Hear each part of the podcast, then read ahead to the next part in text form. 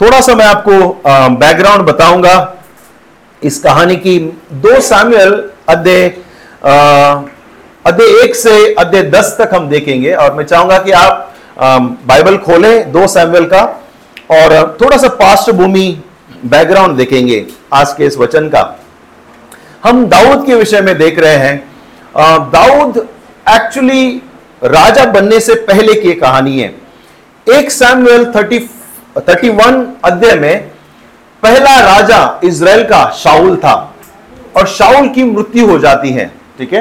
Please follow me Saul की मृत्यु हो जाती है और दाऊद का एक दोस्त रहता है शाउल का बेटा जॉनतन और जॉनतन भी मर गया है और दाऊद बहुत दुखी है।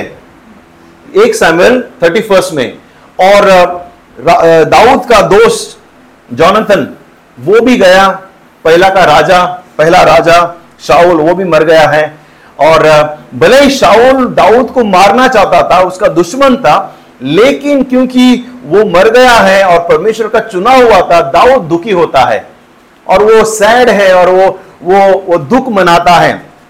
और हम अध्याय एक में हम देखते हैं दो साम्य अध्याय एक में कि वो वो रो रहा है वो दुखी मना रहा है और, और क्योंकि उसका दोस्त चला गया है और राजा चला गया है। और कहानी इस तरह से शुरू होती है। ओके, थोड़ा बैकग्राउंड है। उसके बाद हम आगे देखते हैं कि फिर दाऊद को यहूदा का राजा बना देता है। रहू, यहूदा का और इसराइल का, थोड़ी देर के बाद इसराइल का भी राजा। क्योंकि इसराइल दो भाग में है, यहूदा और इसराइल और दोनों का अभी दाऊद को राजा बना देता है और वो राजा बन गया है। पूरे प्रांत का अभी दाऊद राजा है। उसे राजा घोषित किया है।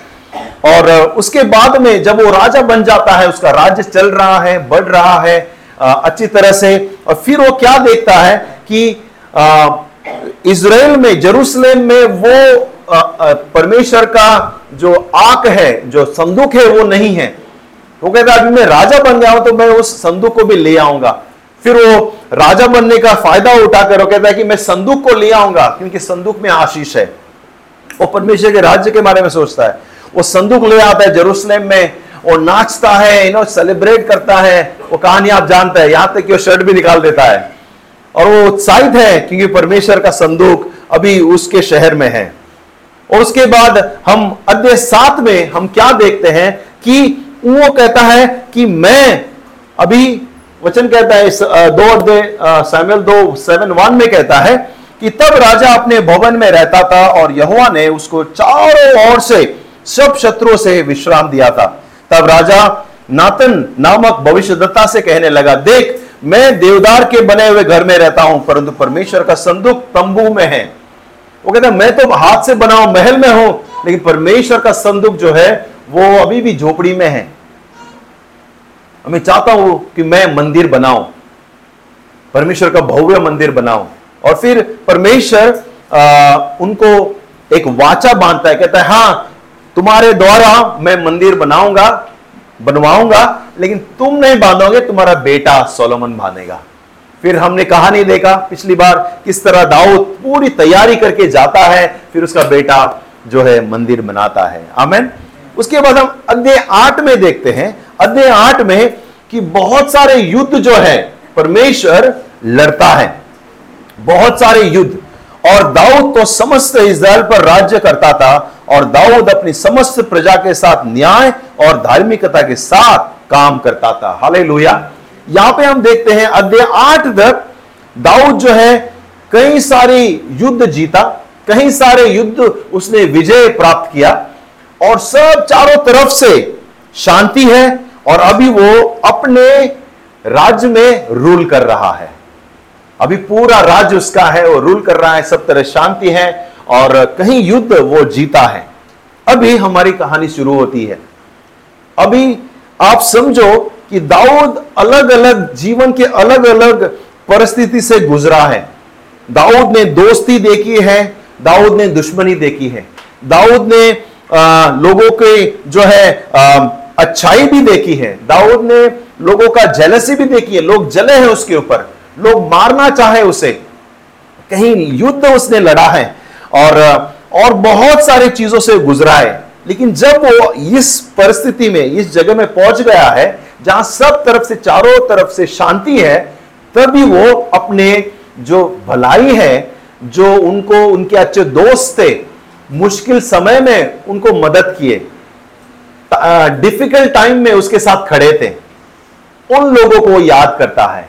और कहता है, मैं उन पर अभी भलाई दिखाऊँगा। उनको मैं काइंडनेस दिखाऊँगा।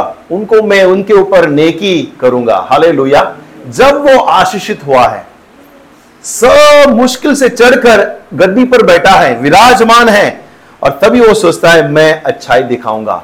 और अध्याय नौ से हम देखते हैं, दाऊद शुरू होता है अच्छाई दिखाने के लिए। सबसे पहले वो कहता है, मेरा दोस्त जोनाथन उसके वजह से अगर उसके घराने में कोई एक व्यक्ति भी ज़िंदा है, उसके ऊपर मैं करुणा करूँगा। बोलते शाउल में से किसी को बुलाते हैं, बोलते शाउल का कोई सेवक है तो बुलाओ, पहले राजा का। और आपको बता दूँ मैं, आगे बढ़ने से पहले कि हमें यहाँ पे कुछ सीख मिलता है। जब मैं पढ़ रहा था, मुझे लगा जब हम आशीषित हो जाते हैं कई बार हम इंसान हम हमें जिसने आशीष किया, जब हम तकलीफ़ में थे, जब हम मुसीबत में थे, जब हम यू नो कुछ भी नहीं थे, जीवन में बहुत डिफ़िकल्ट टाइम में थे, और जिसने हमें मदद किया है, और जब हम बड़े व्यक्ति बन जाते हैं, आशीष हो जाते हैं, आशीषित हो जाते हैं कभी कभी हम भूल जाते हैं। हम बोलते कौन? कभी? कैसे? और ये हमें दाऊद एक अच्छा सीख हमें दे रहा है कि जब हम आशीषित हो जाते हैं प्रिय लोगों आपके जीवन में जिसने आपको मदद किया है आपके मुश्किल समय पर खड़े रहे उनको ज़रूर याद रखना। हाले उनको याद रखना जब आप आशीषित हो जाते हैं। मुझे वो याद आता है यूसुफ की कहानी जेल में दो व्यक्ति थे और एक का वो आ, आ, आ, सपना बताता है और वो छूट जाता है और उसे कहता है देखो जब तुम राजा के पास जाओ तो मुझे याद रखना और वो भूल जाता है। कभी कभी हम उस सेवक की तरह है, जब आशीष हो जाते हैं, जिसने हमें मदद किया है, जिसने हमारे साथ खड़े रहे हैं, उनको हम भूल भूल जाते हैं। यस नो कई बार हम करते हैं, लेकिन दाऊद ने ये नहीं करता। दाऊद याद रखता है उनको, जिसने उसको भलाई दिखाई है। और शुरुआत वो यनोतन से करता है, जोनातन से। कहता है कि शाउल के परिवार में से अगर कोई है तो लेकर आ, उसको पर मैं आशीष देना चाहता हूँ। और वो जाते हैं, और किसको लेकर आते हैं? उसका एक व्यक्ति था, उसका नाम मैपी बोशक था। वो जोनातन का बेटा, यानी कि शाउल का पोता था। और मैपी बोशक को ढूंढ कर लेकर आते हैं। और आपको मैं बता दो मैपी बोशक जब उसको पता चला दाऊद उसे ढूंढ रहा है, शायद वो डर गया होगा।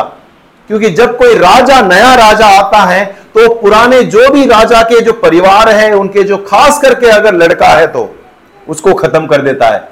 क्यों? क्योंकि कोई इस गद्दी का उत्तराधिकारी खड़ा ना हो जाए और मेरा दुश्मन ना बन जाए तो उसको खत्म कर देता है। लेकिन दाऊद उनको खत्म करने के लिए ढूंढ नहीं रहा था, उनको आशीष करने के लिए, भलाई दिखाने के लिए, नेकी दिखाने के लिए ढूंढ रहा था। मैपी बशत को, जब मपी बशत की हम कहानी देखते हैं, प्रिय लोगों, हम यीशु की कहानी को याद आते हैं। हम यीशु की कहानी, इसमें गॉस्पल है, सुसमाचार है इस कहानी में। मुझे बहुत अच्छा लगता है कहानी। हाले मपी को बुलाता है और कहता है मपी बशत तुम तुम्हारे ऊपर मैं अनुग्रह दिखाऊँगा। क्यों? क्योंकि जोनातन की वजह से, मेरी दोस्ती जोनातन के साथ था और मपीबोशत को दाऊद आशीष करता है।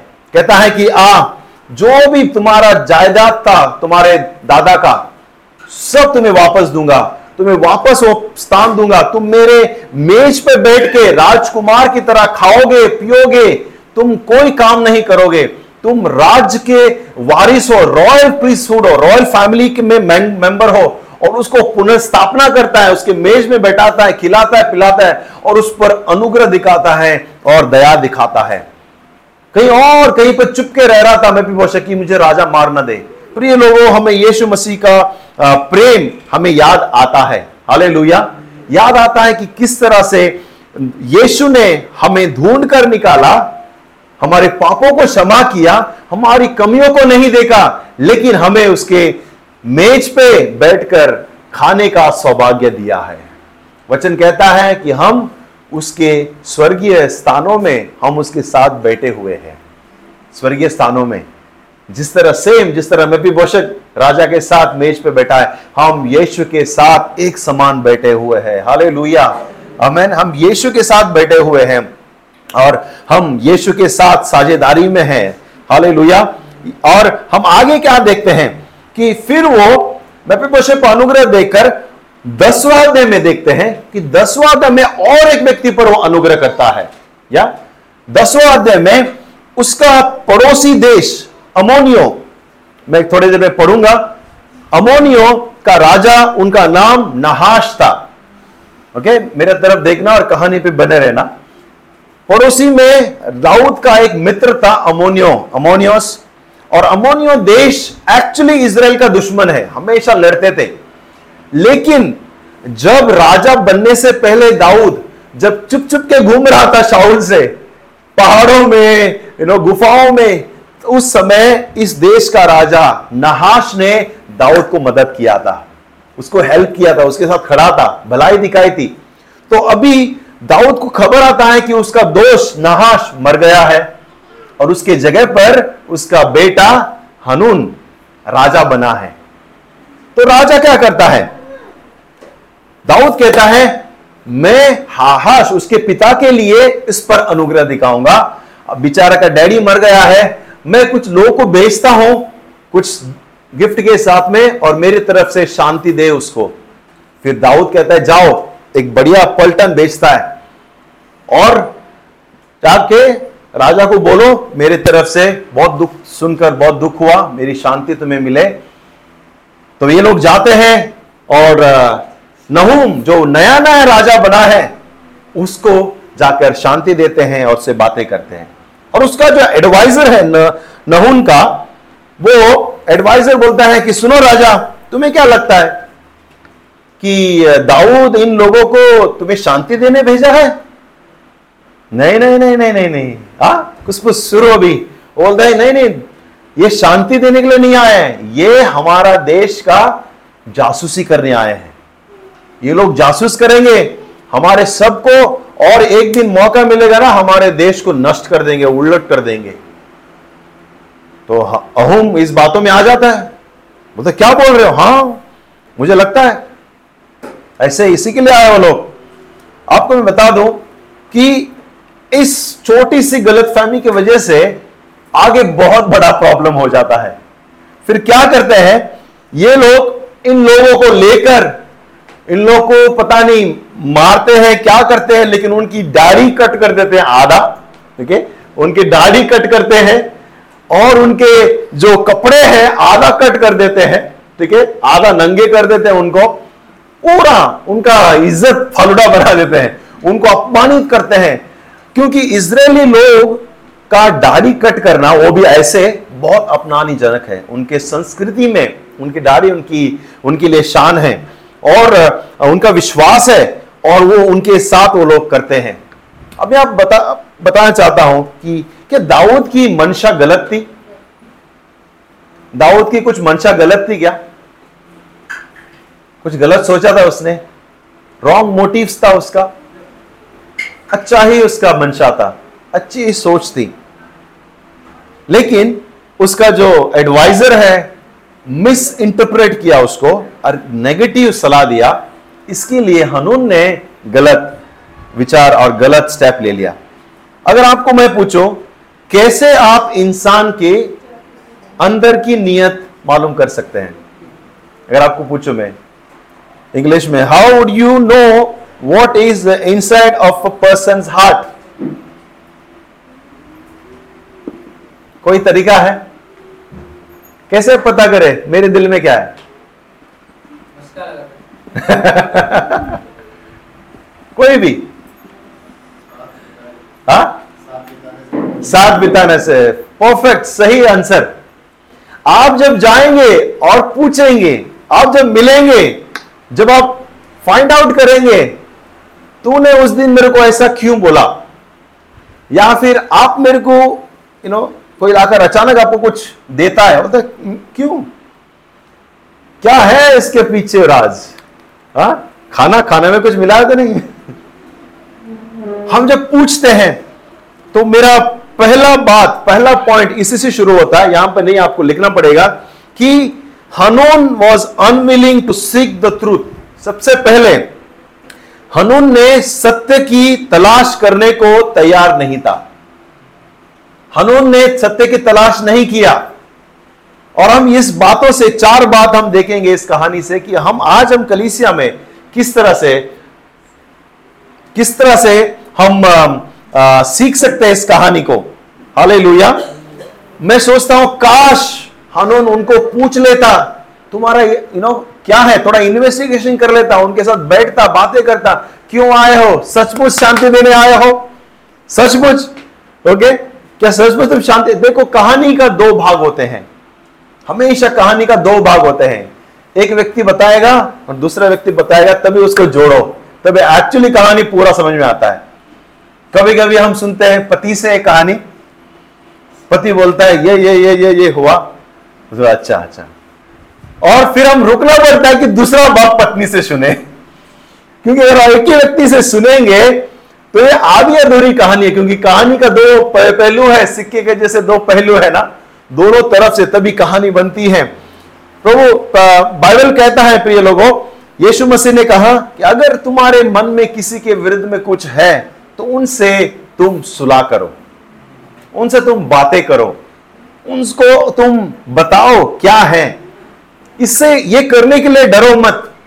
जब आपको कोई कुछ आपके साथ, किसी के साथ आपका वाद विवाद या कुछ हो जाए तो आप प्लीज़ उनसे बातें करो। सच्चाई को टटोलने की कोशिश करो। फाइंड आउट करो, बातें करो। जैसे श्रीनिवास जी ने कहा कि समय बिताओ, पूछो। क्योंकि यही यीशु मसीह कहता है, जाओ पहले अपने भाई के साथ अगर कुछ है तो पहले उनके साथ जाके बातें करो। आजकल क्या होता है, अगर कुछ हुआ ना किसी के साथ में, पहले लोग फेसबुक में डालते हैं। स्टोरी हा? वहाँ गुस्सा निकालते हैं किसी और का। Never trust anybody never love anybody okay भलाई करना बंद करो, क्योंकि बुराई आता है। ऐसे सब लोग स्टेटस डालते हैं। और फेसबुक पे छोड़ो, अपने व्हाट्सएप पे भी। ओके मैंने इतना सारा अच्छा किया और मेरे साथ ये हुआ। अरे उसको क्यों बता रहे हो? किसको बताओ उसको जाके बताओ ना। लोग स्टेटस डालते हैं। और सोचते हैं कि उसको कहानी, उसको पहुँच जाएगा मैसेज मैं तो हार्डली स्टेटस देखता हूँ किसी का। कुछ बोलना मेरे से आके डायरेक्ट बोलो। लोग लोग मुझे स्टेटस देख के लोग बोलते हैं। कभी कभी फ़ोन करते हैं स्टेटस देखा क्या? मैं बोला, किसका? अरे उस, उसका स्टेटस मैं बोला, नहीं, देखो कुछ स्टोरी है। स्टेटस पे मत डालो। उस व्यक्ति से बात करो जिसके साथ कुछ है तो। हाले ओके? क्योंकि वचन कहता है, आप जब एक करोगे कि आप एक्चुअली सही काम कर रहे हो, पड़ोसी के जाके मत बोलो, अरे, उसने वो ऐसा ऐसा बोला, ऐसा ऐसा किया। और दूसरों से सुनो मत, क्योंकि यहाँ हनुन के साथ वही हुआ। हनुन ने हनुन ने किसी से सुना और उसने विश्वास किया और आगे बहुत बड़ा परिणाम हुआ। दूसरी बात देखेंगे, वचन चार। वचन चार कहता है, इसलिए हानून ने दाऊद के कर्मचारी को पकड़ा और उनकी आधी आधी दाढ़ी कट किया, मुड़ाकर उनके आधे वस्त्र टिम्बत तक कटवाकर उनको जाने दिया। तो हम इसे क्या देखते हैं? दूसरी बात, Hanun was unwilling to show respect Hanun सम्मान दिखाने को तैयार नहीं था। दूसरी बात हनून ने सम्मान दिखाने को तैयार नहीं था। कोई रिस्पेक्ट नहीं था उसके विरुद्ध में, उसके लोगों के बारे में। आपको पता है, उनकी दाढ़ी कट किया, उनको आधे नंगे भेजा। उनको एकदम डिसरिस्पेक्ट उनको सीधा ह्यूमिलेट बोलते ना, पूरा मुँह दिखाने के लायक नहीं थे वो लोग। और जब दाऊद को पता चला कि मेरे जो डेलीगेशन है, उनके साथ ऐसा हुआ है तो वो जाना चाह लेकिन ये लोग इतना शर्म महसूस कर रहे थे कि दाऊद के सामने नहीं आए। फिर दाऊद ने किसी लोगों को भेजा बोला जाओ उनसे मिलो। और उनको बोलो जरिको में रहने के लिए थोड़े देर।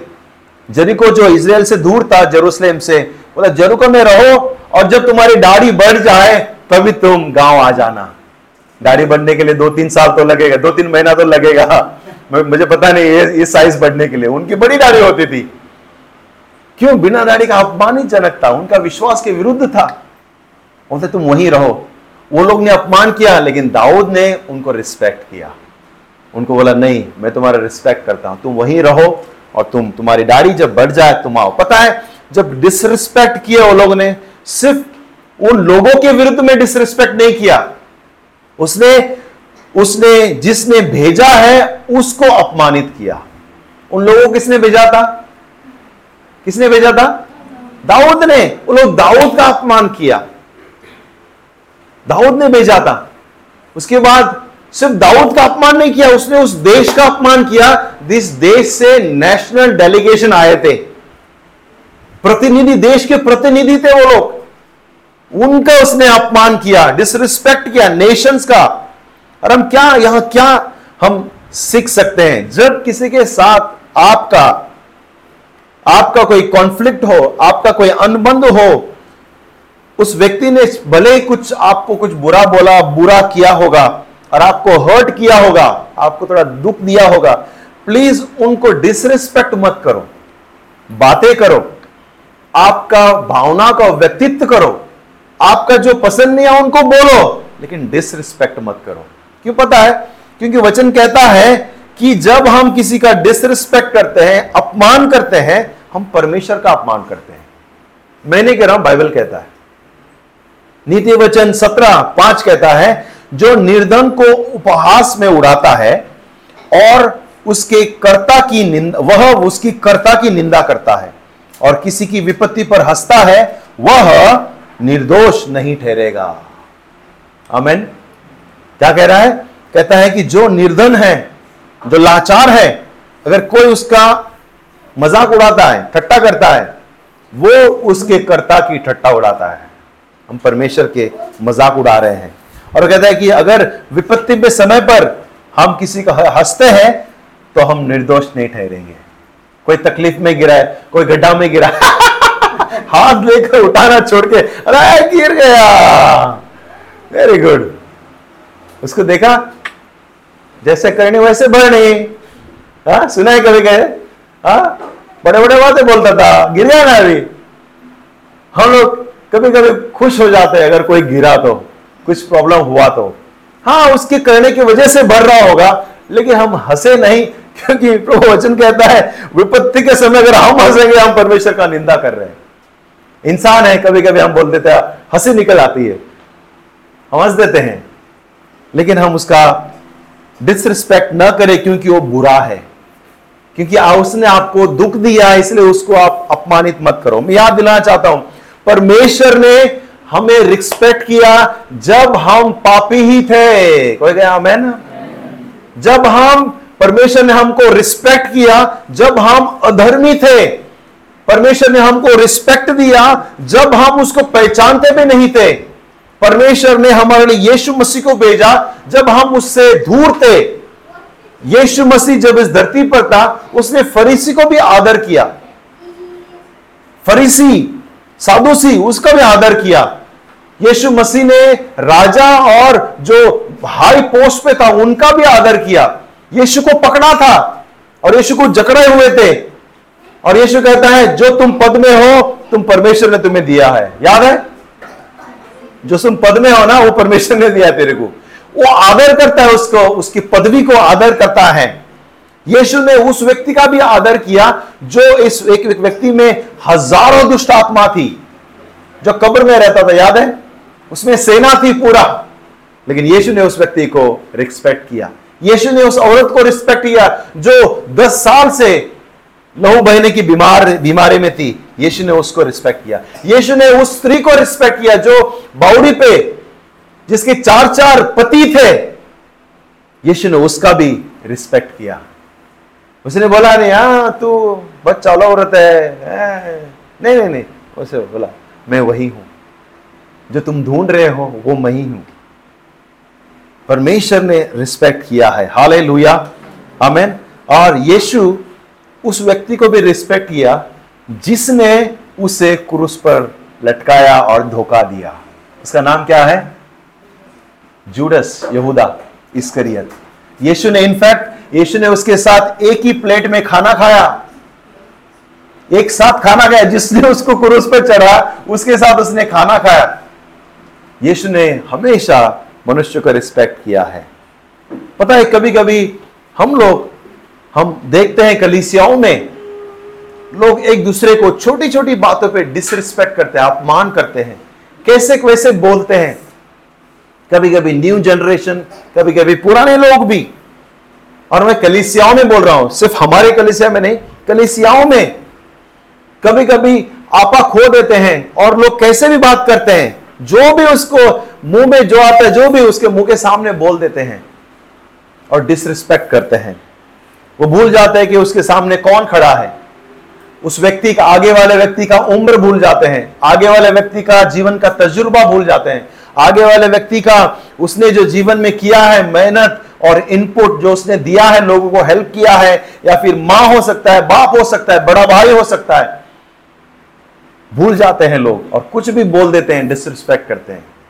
और उतना ही नहीं, मैं देखता हूँ कि कलिसियाओं में लीडर्सों को और पास्टरों को भी डिसरिस्पेक्ट करते हैं लोग। डिसरिस्पेक्ट करते हैं उसका अपमान करते हैं। मैनी टाइम उनके पीछे बोलते हैं, बात करते हैं और कहते हैं कि हाँ तुम्हें आता नहीं मैं बताता हूँ कलिसा कैसे चलना, चलाना। ठीक? पास्टर लोग को बोलते हैं लोग कि तुझे पता नहीं कलिसा कैसे चलना, मैं बताता हूँ। ऐसे भी सुना है हमने। कभी कभी बहुत से बार फ़ोन हो या मैसेज हो या कॉल हो यू नो परमेश्वर के लोगों को यू नो कभी कभी हम अपमानित करते हैं। आपको पता है वचन क्या कहता है? परमेश्वर का सेवक डबल ऑनर का हकदार है। मैं नहीं कह रहा हूँ। डबल ऑनर उनको डबल आदर देना चाहिए परमेश्वर के सेवक को। हमने एटलीस्ट मैंने, मैं मेरे बारे में बता सकता हूँ। मेरे लीडर के सामने मैं उठ के नहीं बैठा हूँ। अब तक हम हमेशा आज भी हमारे लीडरों का आदर करते हैं पूरे दिल से। कुछ भी डिसएग्रीमेंट है, मैं अब मेरी आदत रही है, हमेशा अगर मैं कुछ डिसएग्रीमेंट है मेरे साथ उनके साथ में, हमेशा उनके साथ में जाके बात किया हूँ वाद विवाद किया हूँ, यहाँ तक कि झगड़ा हूँ, लेकिन वही बात को खत्म करके जब दूसरा क्षण हमने उसको वही स्थान दिया है, जो उसका पहले परमेश्वर ने दिया है। और मेरे ख्याल से ये हमने पहले शुरुआत में सीखा है और इसलिए परमेश्वर ने आशीष किया है हमें।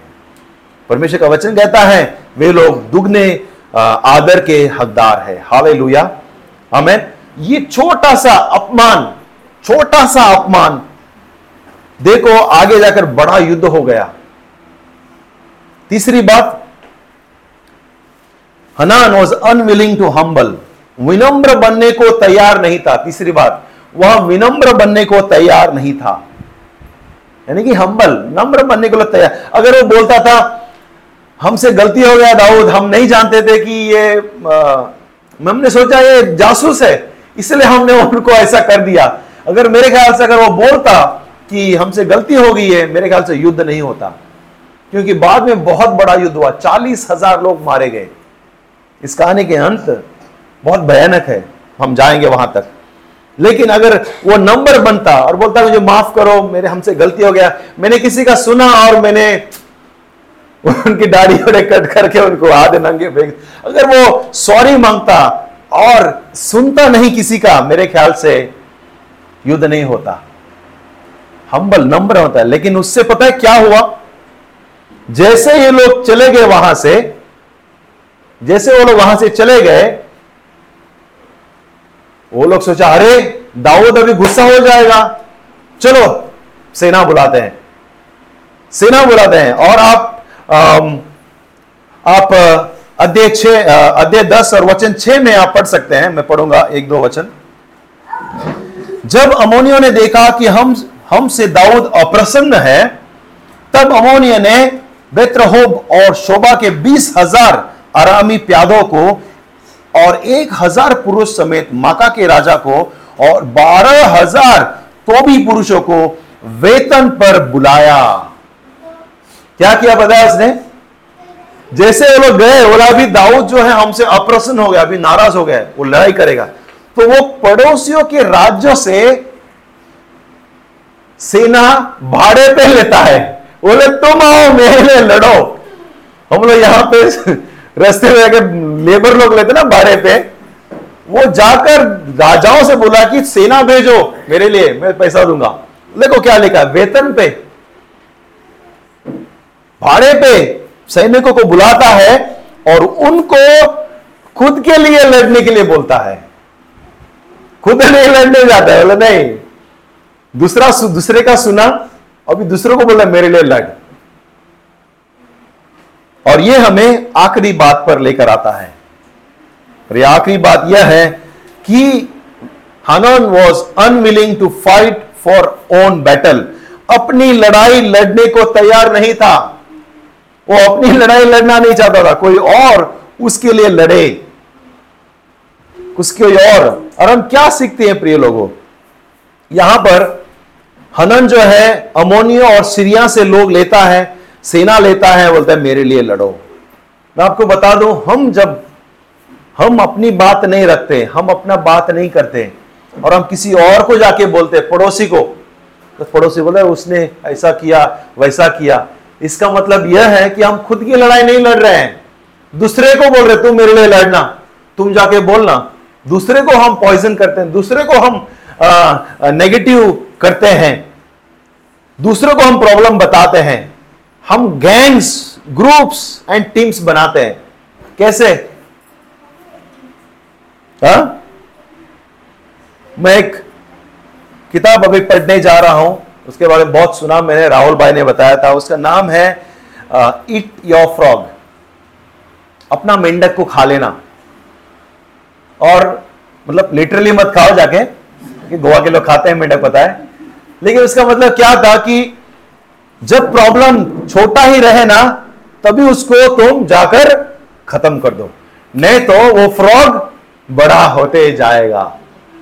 ओके उसके बाद उस मेंढक को खाना बहुत मुश्किल हो जाए।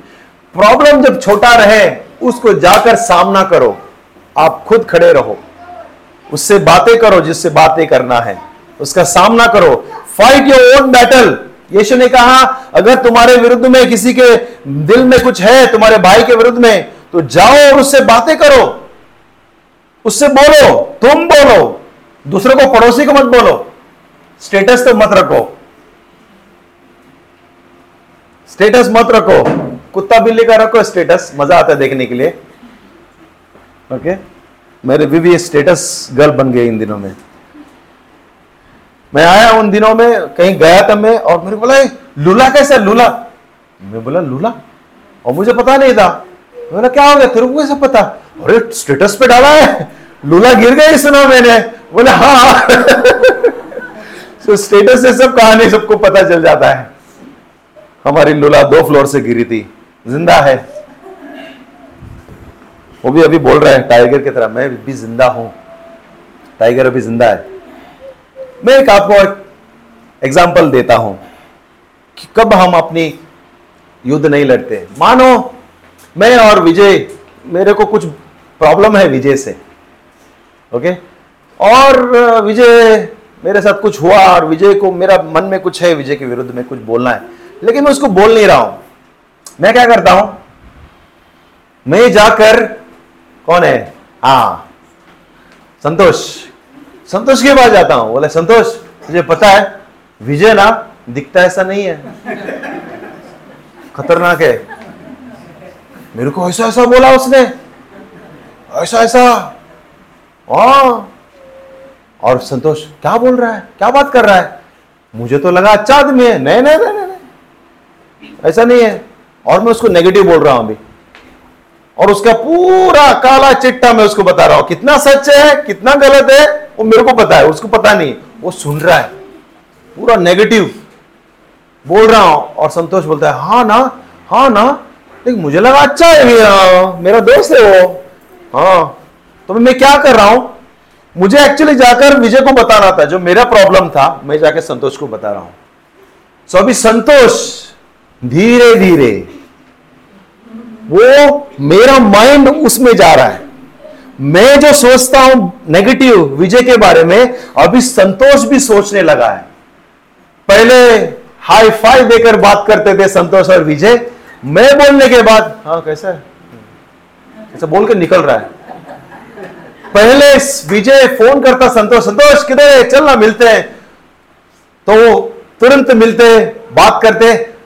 इस बार अब की बार जब विजय फ़ोन करता है संतोष को संतोष चलना चाय पीते बोलता है नहीं नहीं नहीं मेरे पास टाइम नहीं है मैं मैं, मैं बिज़ी हूँ बिज़ी हूँ। और मैं फ़ोन करता हूँ ए संतोष चलना चाय पीते हाँ, हाँ चलना चलना। सो so, अभी संतोष मैंने संतोष को पॉइजन कर दिया है नेगेटिव डाल के इसके विरुद्ध में। और उनका रिश्ता थोड़ा सा अभी प्रॉब्लम थोड़े दिन के बाद प्रभु मुझसे बातें करता है और बोलता है, नहीं आनंद, तुझे विजय को बात करना था। और फिर जाकर मैं विजय से मिलता हूँ, हमारा बातचीत हो जाता है, हमारा सुलह हो जाता है। फिर से हम दोस्त हो जाते हैं और हाथों में हाथ डालकर हम घूम रहे हैं। दोस्ती हो गए प्रॉब्लम कहाँ पर है अभी? हम हाथों में हाथ डाल के घूम रहे हैं और संतोष आना विजय। हम्म। विजय अच्छा नहीं है। विजय नेगेटिव है। हम दोस्त हो गए। लेकिन प्रॉब्लम यहाँ पर हो गया है कि संतोष विजय के बारे में वो नेगेटिव सोच रहा है। और ऐसे होता है कलीसिया में वेरी डेंजरस चीज़ है। बहुत डेंजरस चीज़ है। आपको पता है, अगर हमें एक हेल्थी कलिसिया बनाना है तो अगर हमें परमेश्वर के मकसद को हमारे जीवन में पूरा करना है तो अगर हमें परमेश्वर के बुलाहट में बढ़ना है तो अगर हम यीशु में आशीषित होकर प्रभु को प्रसन्न करना है तो अगर हम एक जीवन देने वाली कलिसिया, ज्योति लाने वाली कलिसिया बनना है तो जो जो ये चार बातें हानून ने किया है, उसको हमें उल्टा करना है। हमें उल्टा विपरीत करना है। हाले पहली बात, हानून ने सत्य की तलाश नहीं किया। हमें अगर ऐसी बातें हैं, प्रिय लोगों, हमें जाकर सत्य की तलाश करनी है। हमें बातें करनी है। कोई क्या हमें दूसरी बात हारो हनून ने सम्मान नहीं किया लोगों का। प्रिय लोगों जब भी आप किससे बातें करें, भले आप गुस्से में हैं डिसएग्रीमेंट में हैं, लेकिन याद रखना, वो इंसान है जिसने परमेश्वर ने बनाया है। आप, आपका पूरा डिसएग्रीमेंट बताओ, लेकिन सम्मान के साथ में बताना। अपमानित मत करना। अमेन यहाँ पर इसने सम्मानित नहीं किया। ओके तीसरी बात विनम्र बनने को तैयार नहीं था। जब हम नम्र बनते हैं, परमेश्वर हमें उठाता है। हम नम्र बने और चौथी बात, अपनी लड़ाई लड़ने से तैयार नहीं था। दूसरे को बोला तुम जाके लड़ो। और मैंने भी वही किया, मेरे एग्ज़ाम्पल में। मुझे एक्चुअली जाकर बात करना था, मुझे जाकर आके सुलह करना था। मेरा प्रॉब्लम उसको बताना था, लेकिन मैं दूसरे को बताकर उनके बीच में लड़ाई शुरू कर दिया। कलिसियाओं में, परिवारों में ऐसे होता है, शैतान इस्तेमाल करता है, और हमारी भलाई, हमारी नेकी हमसे चली जाती है। हम आशीष में नहीं बढ़ते एज ए कलिसिया। प्रभु चाहता है कि हम काइंडनेस दिखाए, भलाई दिखाए। आपको पता है, याद दिला दो मैं, भलाई पवित्र आत्मा का फल है। पवित्र आत्मा का एक फल है। वो वरदान नहीं है कि, हाँ, तेरे पास है, मेरे पास नहीं है। वरदान कुछ के पास होता है, किसके पास नहीं होता है। लेकिन फल सबके पास होता है। हालेलुया फल सबके लिए है। सबके सब नौ फल हमारे लिए है। लेकिन वरदान किसी के पास है तो किसी के पास नहीं है, लेकिन फल सबके पास है। और भलाई फल है। और आपको बता दूँ मैं, हम यीशु मसीह के द्वारा परमेश्वर की भलाई को चका है। परमेश्वर की भलाई को हमने चका है और उसने उसकी भलाई हमारे दिल में डिपॉजिट करके रखा है, ताकि हम जिसने चका है, हम दूसरों को दिखा सके। हाले लुया अमेन और कहानी यहाँ पर अंत ऐसा होती है कि दाऊद उठता है और हमला करता है और अमोनियो के पूरे, जो भी भाड़े के सेना लिया था उसने, बीस हज़ार, बारह हज़ार, एक हज़ार, दस हज़ार, सबको समाप्त करता है। उस दिन चालीस हज़ार लोग मारे जाते हैं दाऊद के और सब के सब सरेंडर करते हैं कि माफ़ करो हमें। और बोलते हम आपके पास आज आज के बाद तुम्हारे गुलाम रहेंगे। और इस तरह कहानी समाप्त होती है। काइंडनेस दाऊद ने भलाई दिखाई दाऊद ने अच्छाई दिखाया नेकी दिखाया मपे बोशत के ऊपर जब वो आशीषित हुआ और वो नंबर बना और उसने आशीष किया हानून को लेकिन उसके बदले में उसको यू नो लड़ाई और युद्ध हो गया। प्रिय लोग इस कहानी से हम बहुत कुछ सीख सकते हैं। और मैं छोड़ता हूँ इस आ, मैं अंत करता हूँ इसके द्वारा कि प्रभु इसके कहानी से और आपको बातें करे और आपको मज़बूत बनाए। अमेन अमेन आइए हम प्रार्थना करें और फिर